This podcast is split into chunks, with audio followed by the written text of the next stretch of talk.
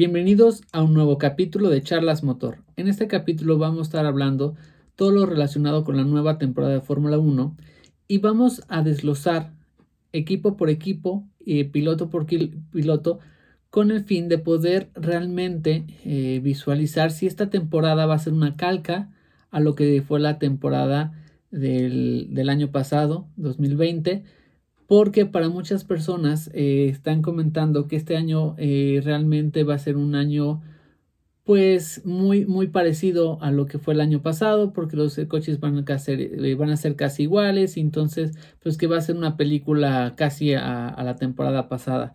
Entonces vamos a analizar cada punto que vamos a tener en esta nueva temporada y, y, vamos a tratar de ver si realmente es esta nueva temporada va a ser una calca la del año pasado. Les puedo adelantar que en mi opinión es no, al contrario, vamos a encontrar en esta temporada cosas muy interesantes y que nos van a tener muchas sorpresas a pesar de lo que muchas personas eh, piensan. Y vamos a, a partir de por qué muchas personas dicen que esta temporada de Fórmula 1 va a ser una temporada muy aburrida, porque va a ser una película como eh, la del año pasado. Y es que hay que recordar que esta temporada 2021 estaba eh, sobre el papel, estaba escrito, eh, ¿no? Que esta temporada iba a ser muy importante dentro de la Fórmula 1 porque entraba en vigor el nuevo reglamento. Un nuevo reglamento que ponía a los coches un concepto muy agresivo para poder fomentar el espectáculo, poder fomentar más el pilotaje de, de, los coches, eh, darle más importancia ¿no? a, los, los pilotos, no, no quitar esa parte o ese concepto que hoy en día se tiene que los pilotos nada son gestores, ¿no? Eh, que, que, pues nada que ver, es, es, una cuestión que también vamos a ver. Y entonces sobre el papel pusieron un cambio, cambio de reglamentación que iba a ser muy importante para, para la Fórmula 1 y tratar de devolver a lo que era la Fórmula 1 más de el manejo del piloto y, el coche, ¿no? Y quitar tan, tanta cuestión de tecnología. Entonces eh, vino la pandemia y con la pandemia pues podemos recordar que el año pasado, estando los equipos ya en marzo en la carrera de Australia, eh, pues deciden no correr. Incluso ya cuando estaban todos los coches montados, eh, por ahí hubo un caso en un equipo de COVID y deciden cancelar. Y bueno, entonces esta cancelación llevó a, pensar qué iba a pasar con, eh, con el año 2021. Entonces, eh, después de la, de la, cancelación del Gran Premio de, Australia del año pasado, pues muchas personas empezaron a, preguntar qué iba a pasar con la Fórmula 1, ¿no? Y bueno, ya, ya sabemos que después afortunadamente se pudo eh, retomar la, la temporada con muchos cambios en, pistas. Eh, no se corrió en México, en Estados Unidos ni en Brasil. Todo se trató de hacer en Europa y en Asia. Y dentro de todos esos cambios y esa visualización de qué iba a pasar con la Fórmula 1, y sobre todo porque había muchos cierres, eh, todas las fábricas tuvieron que cerrar, eh, muchas fábricas, muchos equipos están hoy en día con problemas económicos muy fuertes porque les pegó mucho la pandemia. Entonces, a raíz de eso, la Fórmula 1 lo que piensa es, pues si en el 2020 es un año o iba a ser un año muy importante para el desarrollo de los coches del 2021 por el cambio de normativa y el tener las fábricas cerradas, eh, el no tener ingresos, pues dificultaba mucho eh, el poder llegar con los nuevos coches. Entonces eh, decidieron que todo lo que iba a ser la temporada 2021 eh, iba a ser una temporada con los, casi los, los mismos coches eh, de la temporada 2020 con el fin de que los equipos no gastaran tanto eh, dinero en nuevo desarrollo y poder tener más tiempo para poder trabajar con la normativa y, y así poder solventar un poco lo que estaba ocasionando la pandemia. Con esta situación lo que pasa es que el cambio de normativas se pasa al 2022 y el año 2021 pues queda como un año eh, donde todos los coches van a ser iguales, donde pues eh, típicamente como quedaban los equipos en el 2020 pues iba a pasar en el 2021. Y por eso de ahí que muchos, eh, muchos medios, muchas personas pues comentan que la temporada 2021 pues va a ser una película del 2020. Pero si me lo permiten, yo creo que no va a ser así. Y no va a ser así porque hay muchas cosas que, que son diferentes al año pasado. Y, vamos a partir eh, analizando cada equipo y vamos a ver que muchos equipos están sufriendo muchos cambios o sufrieron muchos cambios muy interesantes que van a hacer que el 2021 va a ser, o sea, sea una temporada muy distinta a lo que veamos, ¿no?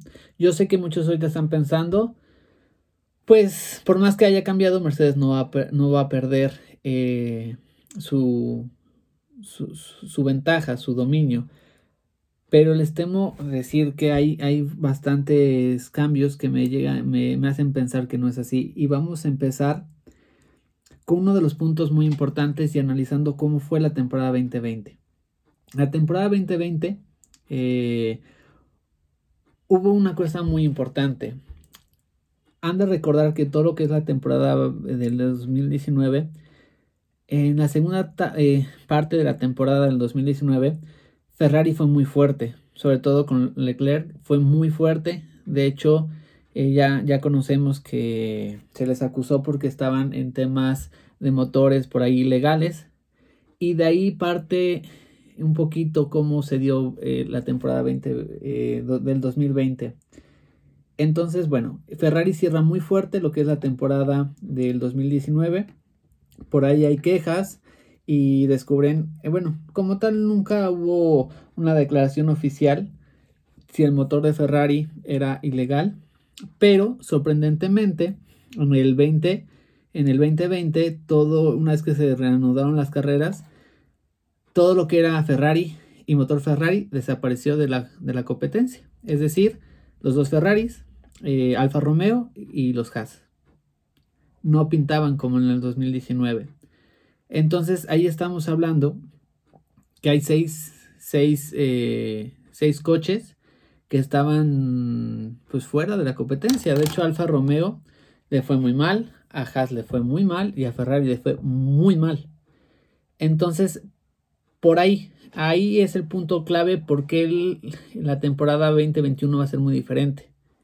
Y es que hace poco en una entrevista se le salió a un expiloto decir, a un expiloto que es comentarista, se le, se le saltó decir que dentro del acuerdo que hubo eh, un poco de entre caballeros, entre Ferrari y la FIA fue dopar un poco eh, el motor Ferrari. Es decir, eh, en forma de castigo por lo que había pasado en 2019, les quitaron eh, o hicieron que el motor no diera lo que tenía que dar, lo, como dirán por ahí, lo, lo adormilaron. Entonces, eh, no se me extraño porque lo de Ferrari no puede pasar de, de ser un coche tan fuerte en 2019 a un coche como el que vimos en el 2020.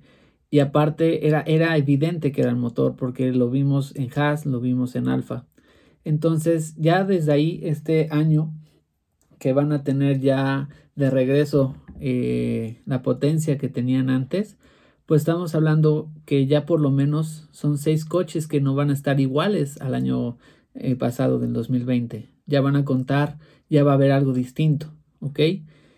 Eh, esa, es una cosa muy importante. La otra es que tenemos los cambios que hubo en Ferrari. Vettel ya traía una, una relación muy desgastada, que eso suele ser muy habitual en Ferrari. Cuando un piloto ya no gana o no logra lo que todo el mundo esperaba, se vuelve una relación muy, muy pesada dentro del equipo y al final del día pues no acaban bien, ¿no? Lo vimos con Fernando Alonso en, el, su último año en Ferrari, 2014.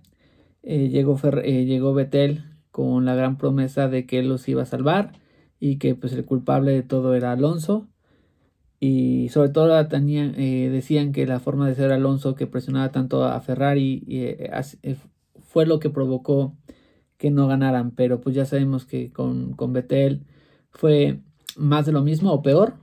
Porque creo que, en mi opinión, bueno, eh, muchos dirán que porque soy aloncista, pero creo que Ferrari estuvo mucho mejor con, con Alonso que con Vettel. Eso ya es tema eh, que lo dicen los números, pero a lo que voy es, ya había una relación muy desgastada. Entonces, ahora este año que hay dos pilotos, eh, de hecho, Ferrari va a tener la alineación de pilotos más jóvenes que ha tenido en toda su historia, con Leclerc y con Sainz. Entonces, va a tener sangre nueva, eh, va a tener ya los elementos necesarios para poder pelear mucho más adelante. Entonces, eso ya es un, es un cambio que va a ser totalmente distinto eh, a lo que fue el año pasado. Eh, entonces, ya ahí estamos hablando, insisto, por lo menos los Ferrari, los Alfa y los Haas. por ahí, entonces, por ese punto ya estamos totalmente distinto. ¿Qué otra cosa? Eh, y, ahí, creo que también es muy importante. Y voy a tocar el tema primero de Red Bull, porque después nos vamos con Aston Martin y Mercedes. Red Bull, ¿qué pasa? Red Bull el año pasado la verdad es que corría con un coche. Porque el compañero de Max, que era Albon, la verdad es que el chico es bueno, pero no daba el potencial. Entonces muchas veces si tú tienes un, un compañero que no es tan competitivo no te, no te hace ir tan al límite, ¿no? Muchas veces necesitas un compañero muy fuerte para tú poder ir al límite y exigirte más. Entonces, ¿qué pasa en Red Bull de este año? Pasan dos cosas muy importantes. La primera es la alineación, eh, que Albon ya se queda como piloto reserva y entra Checo. Checo, eh, pues no es, eh, no es novedad que Checo ya está viviendo sus últimas temporadas en la Fórmula 1 por cuestión de, edad. Entonces, pues Checo no va a, a, dejar pasar esta oportunidad y va a ir a por todas. ¿Y esto qué va a pasar? Esto va a llevar a que Max Verstappen lo dé por todo, lo exija y saque incluso a lo mejor lo mejor de él, ¿no? Un poquito como lo que vimos con Richardo, que si me lo permiten, yo creo que va a ser la primera vez que este Max tenga un, compañero tan fuerte como es Checo, ¿no? Entonces, las ganas de Checo de, triunfar, de saber que ya es su última oportunidad dentro del gran circo, entonces e, e, esa, esa batalla interna que va a haber en Red Bull, eh, que, que puede dar cosas muy buenas, ojo, también cosas muy malas, que esperemos que no pase como pasó en McLaren en 2007, ¿no? Entre Fernando Alonso y Lewis. Pero a lo que voy es que Red Bull se va a ver, se va a ver muy, muy, muy potente. Ya no es lo mismo tener a un solo coche y el otro va más o menos en cada carrera, cada carrera daba algo, ¿no? Entonces ahora sí ya tienes a pilotos muy potentes y, y, van por todo. Otro tema muy importante es que con este cambio eh, Honda pues se les desajustó todos sus planes. Honda apostó más por irse a la parte eléctrica entonces Honda dice, ¿sabes qué? Eh, yo ya me paso a retirar de la Fórmula 1, lo cual a Red Bull lo dejaba un poco tocado porque pues Red Bull apostaba o apostó mucho a Honda y Honda la verdad es que lo hizo muy bien con Red Bull, eh, cosa que con McLaren nunca, nunca pudo. Entonces Honda dice, bueno, pues si ya en el 2021 va a ser mi último año, yo me quiero retirar de la Fórmula 1 a lo grande porque de verdad cuando regresó en el 2015 con McLaren, Honda quedó muy mal como marca. Entonces, pues Honda se quiere despedir a lo grande y, y para este año adelantó toda la revolución que tenía en su motor. Entonces, en teoría, Honda le va a dar un motor mucho más fiable y mucho más potente a Red Bull, lo cual espero que sea así y no sea como eh, en su último año con, con McLaren, que por querer hacer eh, un más revolucionario para poder sacar la casta, ya sabemos qué pasó y, no fue nada bueno. Entonces yo estoy asumiendo que esa gran revolución de Honda va a funcionar y Honda se va a ver, se va a ver beneficiado y va a ser un, equipo mucho más potente que lo que fue el año pasado. Y, bueno, y, por decir una cosa, ya por tener a Checo va a ser eso, va a ser un equipo muchísimo más competitivo. Pero a lo que voy va a contar con ese plus de, Honda, que si funciona, puede, pueden dar la sorpresa y ojo ahí con Checo y, con Max. Este, entonces, ya volvemos a otro equipo que ya no es lo mismo. ¿Me explico? Y de ahí pues nos saltamos a lo que es el, como yo digo yo, el Mercedes verde, pero el Aston Martin. El año pasado, lo que era Racing Point, lo que era Force India, lo que el equipo de Checo, eh, por A, por B, por Z, por lo que quieran, eh, se volvió un equipo muy competitivo. Eh, ya sabemos que ese, ese de la noche a la mañana de ser un equipo muy competitivo, en teoría fue porque Mercedes los apoyó mucho y decían que el Rising Point o el Force India era, era el Mercedes del 2019 disfrazado, ¿no? Con color rosa por el patrocinio que tenían. Pero como sea, se volvió un equipo muy, muy importante. ¿vale? Pero ¿cuál es la diferencia de, del año pasado de ese equipo ahora? Muchas de las carreras donde Checo pudo tener un buen lugar, eh, no, no, no, no, se pudo lograr por la, por la estrategia. Muchas veces decían que era para perjudicar a Checo y muchas cosas se decían. Y, y, al final del día es que nadie quería perjudicar nada, simplemente es que ellos no estaban preparados para poder manejar eh, el potencial que tenía el coche. Entonces cuando se veían inmiscuidos en tomar decisiones muy precisas porque así lo requería la carrera, fallaban porque simplemente el equipo no estaba preparado para tomar esas, esas decisiones. Entonces era muy evidente la falta de capacidad de tomar decisiones. Digamos que no, no, no supieron o era demasiado coche para ellos controlarlo. Eh, entonces, ¿qué pasa este año? Donde se van a ver eh, que ya tienen una marca, que es Aston Martin, ya no van a ser novatos, ya saben que tienen un buen coche, ya, ya lo entendieron, saben cómo sacar partido.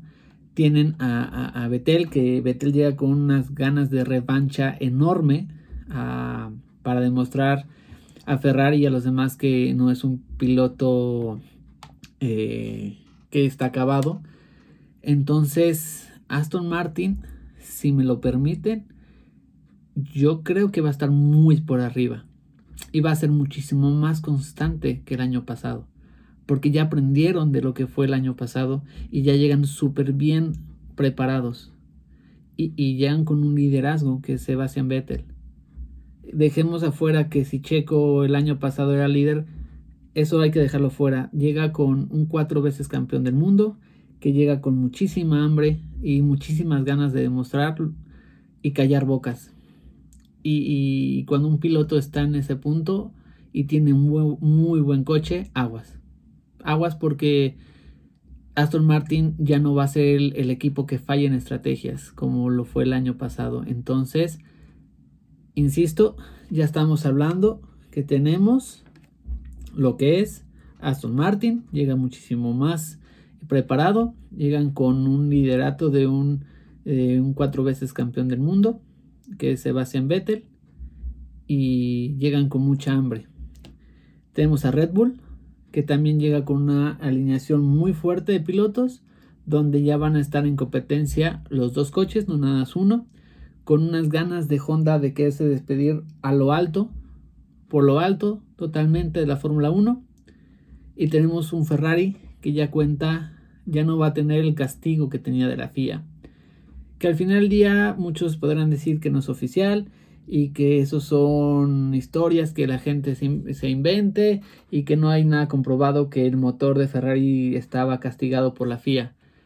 Pero yo nada les voy a decir que ningún, ningún equipo pierde tanto y se vuelve menos como un equipo con el Ferrari se, va de una temporada a otra tan atrás y aparte sin poder decir nada y porque ellos sabían por qué era y era un pacto entre caballeros que tenían que cumplir por lo que habían hecho entonces ya desde ahí ya estamos hablando que son cuatro eh, bueno son tres coches tres equipos que llegan muy diferentes uno llega mucho más preparado Aston Martin Honda llega con la revolución de Honda y quiere se despide a lo alto. Y, Ferrari ya llega libre, ya no llega eh, con cabeza gacha por, por el castigo. Y otro tema por ahí es McLaren.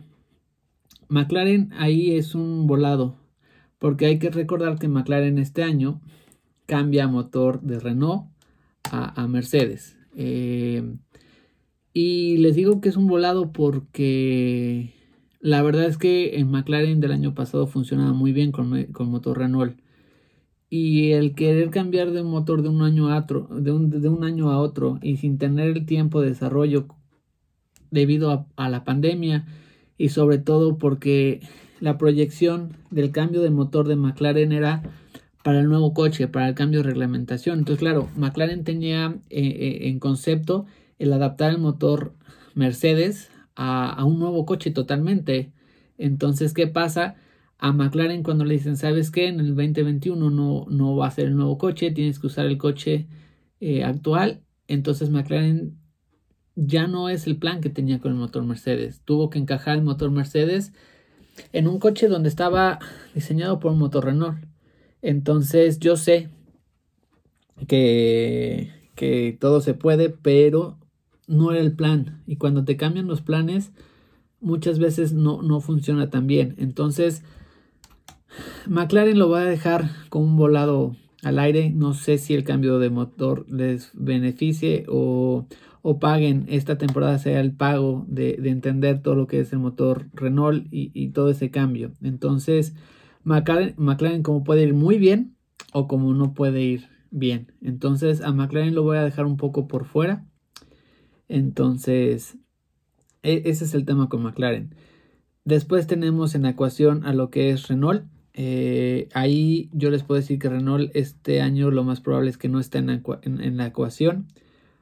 Porque Renault tiene muy claro que, que tiene que luchar con el nuevo coche, con las nuevas, con las nuevas reglas. Eh, Renault entendió que tenía que cambiar su filosofía eh, y, y, su mentalidad era para el año, para el año, para la gran revolución. De hecho, Fernando Alonso estaba firmado para este año porque empezaba el año de la gran revolución, de, bueno, con las nuevas normas, donde iba a ser un año donde pues tenían la posibilidad todos de, de ganar, ¿no? Hay que recordar que siempre la Fórmula 1 cuando cambia el reglamento tan drásticamente, el que le da, el equipo que le da una tecla es el que gana, como fue la época de Red Bull, como fue la época de Mercedes, fueron los equipos que dieron una tecla y nadie los pudo desbancar de su primer lugar. Entonces, claro, en el 2021 iba a dar esa nueva oportunidad y es por eso que, que Alonso se esperó para ese año, porque era, era,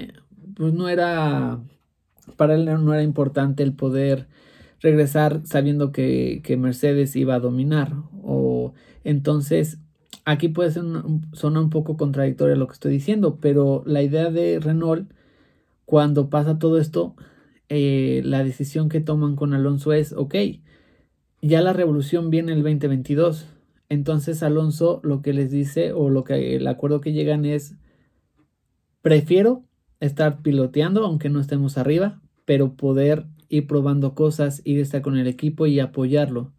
Para, para, para Renault, para lo que es eh, Alpine ahora, el 2021 se los puedo decir que es un año de preparación totalmente para el 2022 eh, al Renault no tiene por nada que luchar. Entonces tampoco lo voy a poner en ecuación.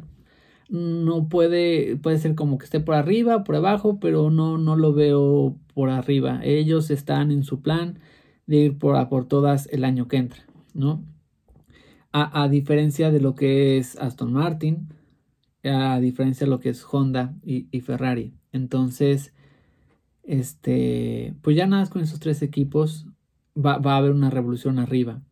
Es cierto que Mercedes tiene una ventaja eh, que, que, es muy evidente, pero si me lo permiten, creo que todo lo que hay atrás de Red Bull eh, y, Aston Martin, si ustedes me dieran eh, una bola de cristal o tuviera que yo apostar, les diría que los equipos que van a estar arriba 100% va a ser Mercedes, va a ser Aston Martin y va a ser Red Bull. Ferrari lo voy a dejar o lo voy a sacar un poquito de la ecuación porque Ferrari también ya está pensando en el 2022, aunque, insisto, el que le regresen el potencial que tenían eh, apagado por el pacto de caballeros con la FIA, puede ser que esté arriba. No, no puede ser, seguramente estén arriba, como acabaron en, el 2019. Entonces, eh, ya con eso les puedo decir que el 2021 va a ser una temporada muy diferente a lo que tuvimos el año pasado. Y otra cosa muy importante que va a, dar que hablar en esta temporada va a ser los cambios de piloto que va a haber. Viene una revolución también en todos los pilotos. Este, es cierto que hay pilotos, hay equipos que ya tienen fijos sus plazas, como es Aston Martin, como es Ferrari, como es Alpine. Pero, si me lo permiten, bueno, y voy a sacar de la ecuación a Aston Martin porque el hecho de que Lewis haya firmado solo un año con, Mercedes, no sé si él está pensando en un cambio de un equipo.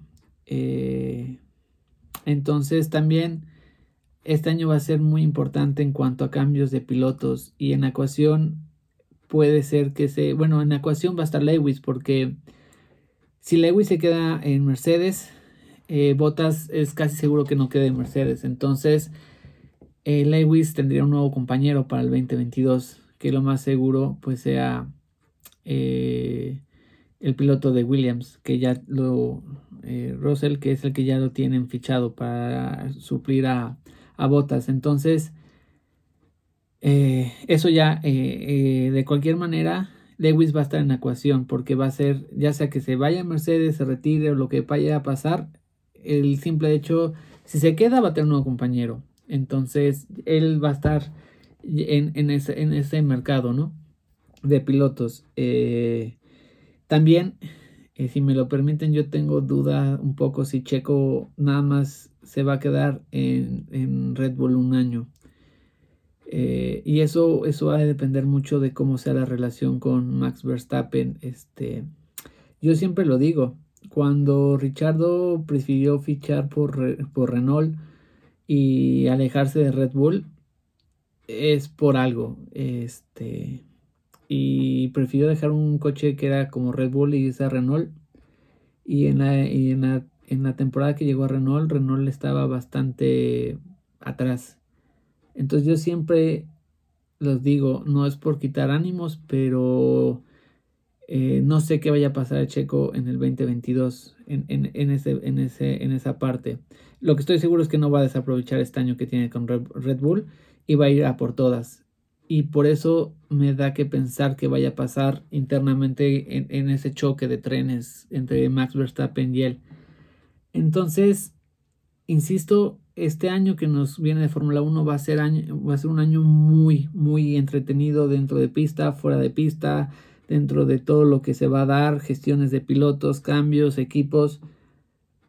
O sea, va a ser, un, va a ser una temporada muy intensa eh, y, por eso yo les puedo decir que no se la pierdan. No, no creo que sea una calca. Y si vuelve a ganar Lewis, no va a ser como eh, tan fácil como lo hizo este año.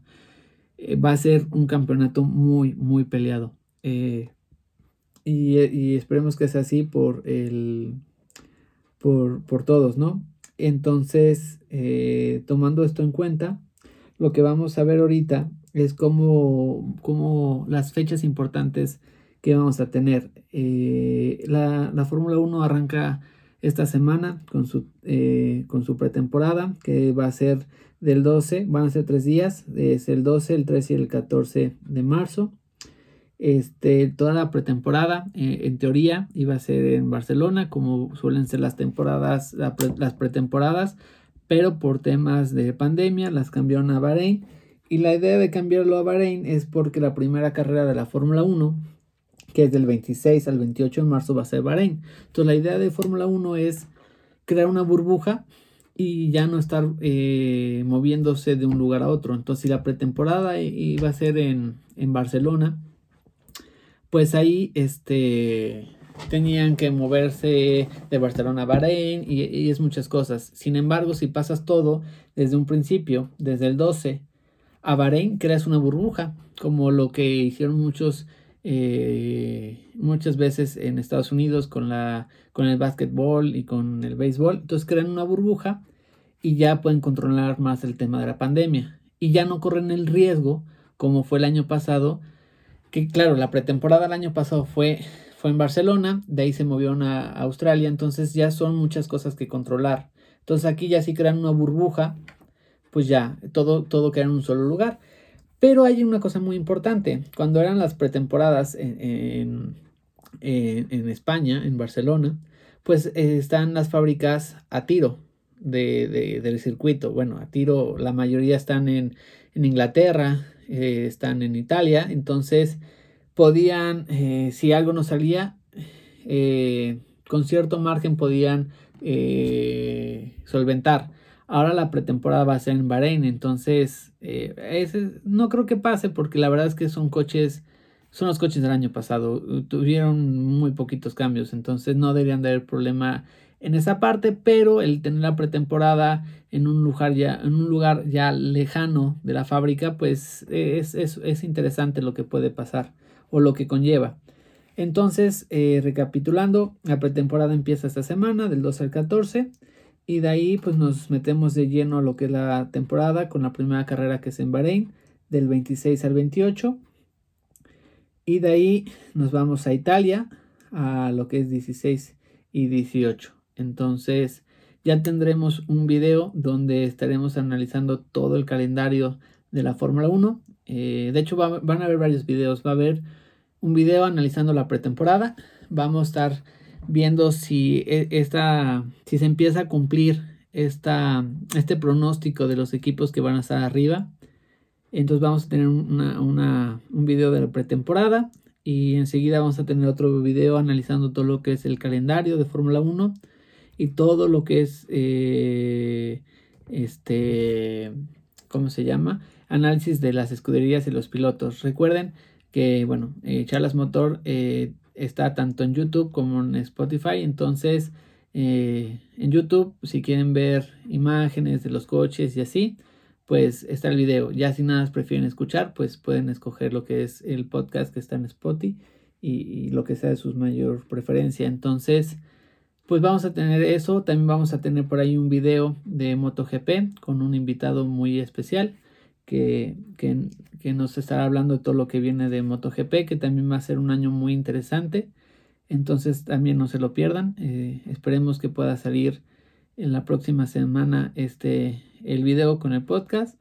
Y, pues ya eh, nos metemos de lleno totalmente al mundo motor que pues que inicia y esperemos que se pueda dar, que la pandemia nos pueda eh, respetar el calendario y que, y que todo se pueda dar y que esta temporada no tengamos ningún piloto infectado y, y todo pueda darse bien. Entonces, pues los esperamos en los próximos videos eh, y podcast eh, y pues esperemos que, que la pretemporada nos ofrezca buenas imágenes y que nos arrojen datos eh, por ahí interesantes que siempre, siempre es divertido analizar la pretemporada. Entonces, lo estamos eh, viendo en los próximos videos y podcast. Que tengan un muy buen día y pues los esperamos. Saludos.